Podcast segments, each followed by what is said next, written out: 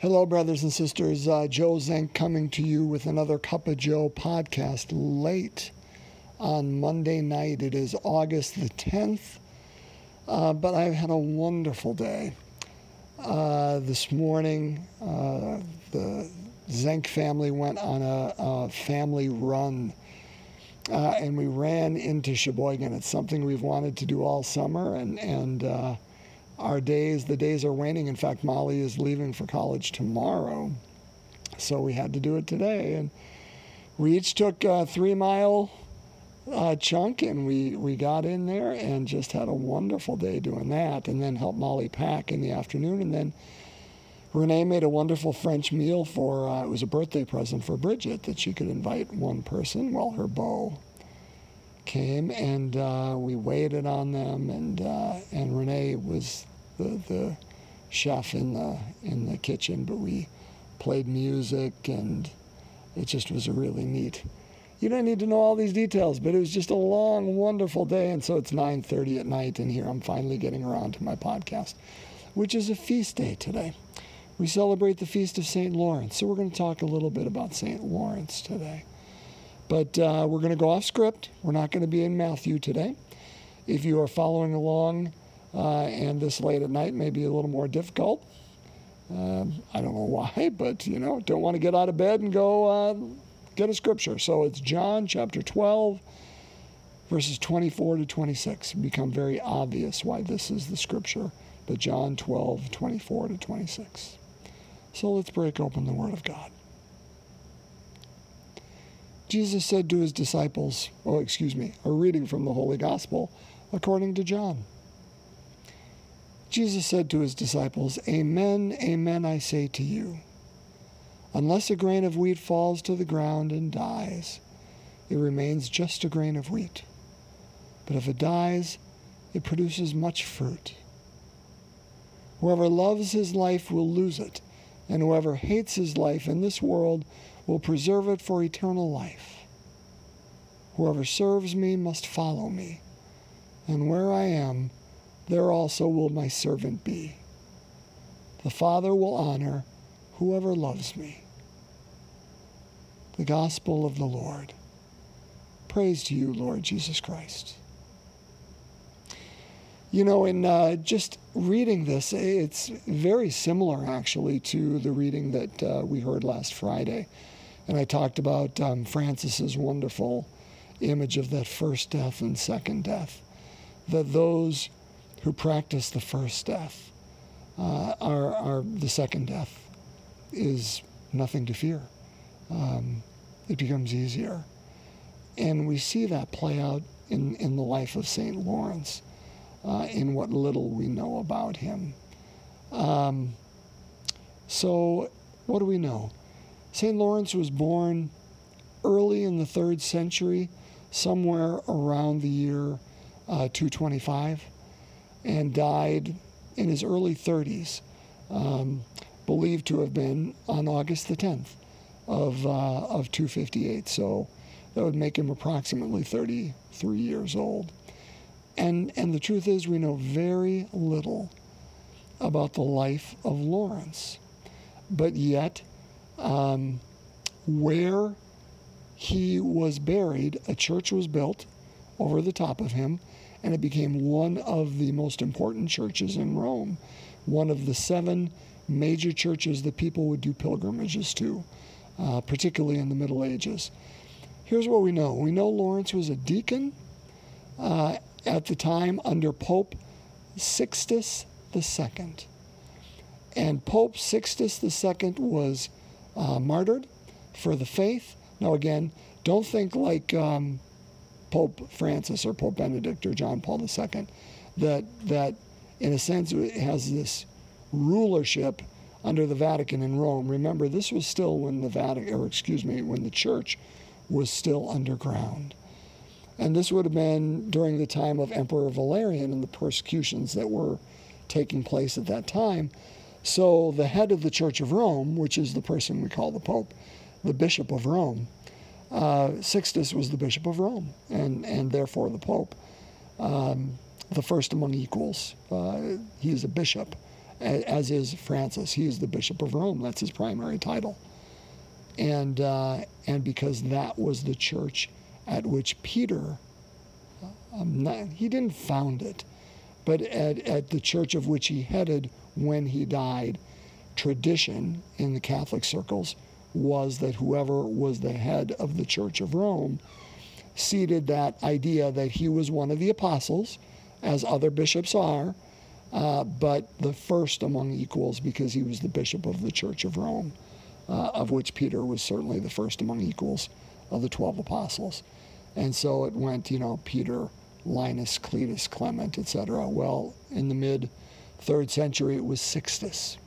And Sixtus was uh, put to death. Four days after Sixtus was put to death, then Lawrence and four other deacons uh, suffered martyrdom also. Um, and there are two apocryphal stories about Lawrence that you may have heard, uh, and we don't know if they are true or not, but they are still wonderful stories. And the first is this after Sixtus passed away, Lawrence knew that his time was coming. And so what he did was he gave away all the money he had. He even sold the um, chalice and the other vessels of the altar, got money for them, gave them to the poor in the area around Rome. And when the emperor heard about this, he called uh, Lawrence to him and said, basically, hey, uh, I hear the church has riches. I would like you to bring me all those riches or, or, or lay them out for me and, and call for me because I have no desire to, to do to you what I did to Sixtus. And so Lawrence said, Absolutely, uh, I, I, will do that. The church does indeed have riches, and I will uh, bring them to you or lay them out before you and call for you. But give me three days to do that. Hence the, the reason that he was killed four days later after Sixtus. And um, he, uh, what he did was he went out and he gathered the poor and the lame and the blind uh, and laid them out in rows and then invited the emperor to come and see and said, Behold, Emperor, the riches of the church. And the Emperor Valerian looked at him and said, Because you did this to me, you will die in inches. And uh, created a, a large gridiron, or had a large gridiron and uh, stoked it with some coals, put Lawrence on top of it, and again, the apocryphal story being uh, after he was in great pain for a, a, long period of time, that he was supposed to have looked at Valerian and said, uh, "You can turn me over now. I'm done on this side." Now, again, did he did he really say that? Most probably not. But it's a great story, and I sure wish that he did um, because I, I, just love it. I love the bravery and the, the courage it would take uh, to die by inches like that. Well, the other apocryphal story is um, that. Uh, oh gosh, sorry. That I, I told them both that these are the treasures of the church and uh, and turn me over, down on one side. Brothers and sisters, though, the bottom line is, here's what we know. We know that Lawrence he died for Christ. And and I talked on Friday about how brothers and sisters we have to practice that first death. We have to die to our ego, and that's so very true. To have to die to our own agendas and live for whatever and whoever else around us. Die so that others may have life. Die so that that they may live well. Um, but and and I know I know that to be true. I know it to be true. But at the same time, my friends, there is an actual death for Christ, a, a literal physical death that, you know, in America in the year 2020, in my life, we haven't had to, to deal with. I don't know what the future holds for us here in this country or in the world, but I know there are people that die for Christ around this world right now. And I know, brothers and sisters, we need to be prepared for that.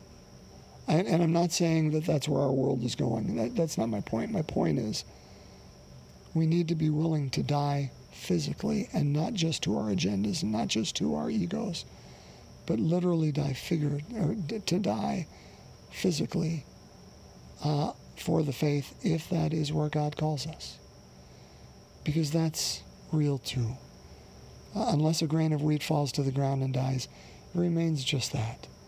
But if it dies, it produces much fruit, like Lawrence. We know nothing about him, but we know he died for Christ. And on his tomb, the church was built, literally and figuratively.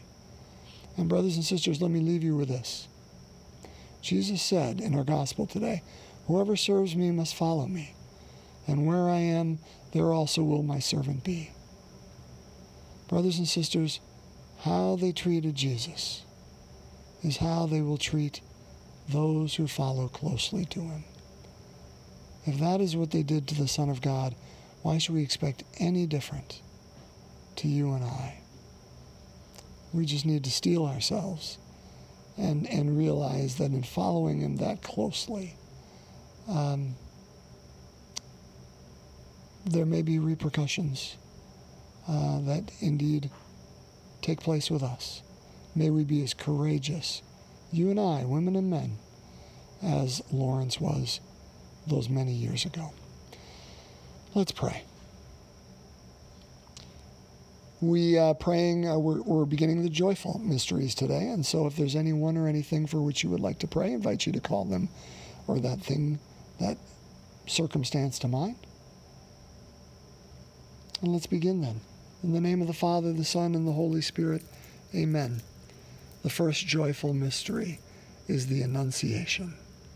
Our Father, who art in heaven, hallowed be thy name. Thy kingdom come, thy will be done on earth as it is in heaven. Give us this day our daily bread, and forgive us our trespasses, as we forgive those who trespass against us. And lead us not into temptation, but deliver us from evil. Hail Mary, full of grace, the Lord is with thee. Blessed art thou among women, and blessed is the fruit of thy womb, Jesus.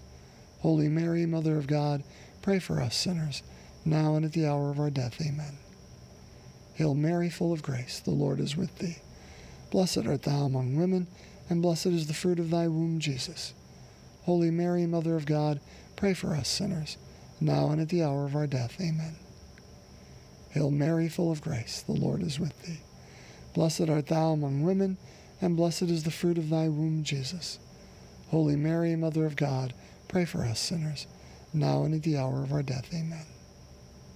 Hail Mary, full of grace, the Lord is with thee. Blessed art thou among women, and blessed is the fruit of thy womb, Jesus. Holy Mary, Mother of God, pray for us sinners, now and at the hour of our death. Amen. Hail Mary, full of grace, the Lord is with thee. Blessed art thou among women, and blessed is the fruit of thy womb, Jesus. Holy Mary, Mother of God, pray for us sinners, now and at the hour of our death. Amen. Hail Mary, full of grace, the Lord is with thee. Blessed art thou among women, and blessed is the fruit of thy womb, Jesus. Holy Mary, Mother of God, pray for us sinners, now and at the hour of our death. Amen. Hail Mary, full of grace, the Lord is with thee. Blessed art thou among women, and blessed is the fruit of thy womb, Jesus. Holy Mary, Mother of God, Pray for us sinners, now and at the hour of our death. Amen. Hail Mary, full of grace, the Lord is with thee. Blessed art thou among women, and blessed is the fruit of thy womb, Jesus. Holy Mary, Mother of God, pray for us sinners, now and at the hour of our death. Amen. Hail Mary, full of grace, the Lord is with thee. Blessed art thou among women, and blessed is the fruit of thy womb, Jesus. Holy Mary, Mother of God, pray for us sinners now and at the hour of our death. Amen. Hail Mary, full of grace, the Lord is with thee. Blessed art thou among women, and blessed is the fruit of thy womb, Jesus. Holy Mary, Mother of God, pray for us sinners, now and at the hour of our death. Amen. Glory be to the Father, and to the Son, and to the Holy Spirit, as it was in the beginning, is now, and ever shall be, world without end. Amen. O my Jesus, forgive us our sins, save us from the fires of hell, lead all souls to heaven, especially those in most need of thy mercy.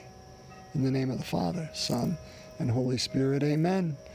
My friends, I would say see you uh, tomorrow, but really, tomorrow is very short order here, so you may be hearing from me very soon. thanks for being with us today.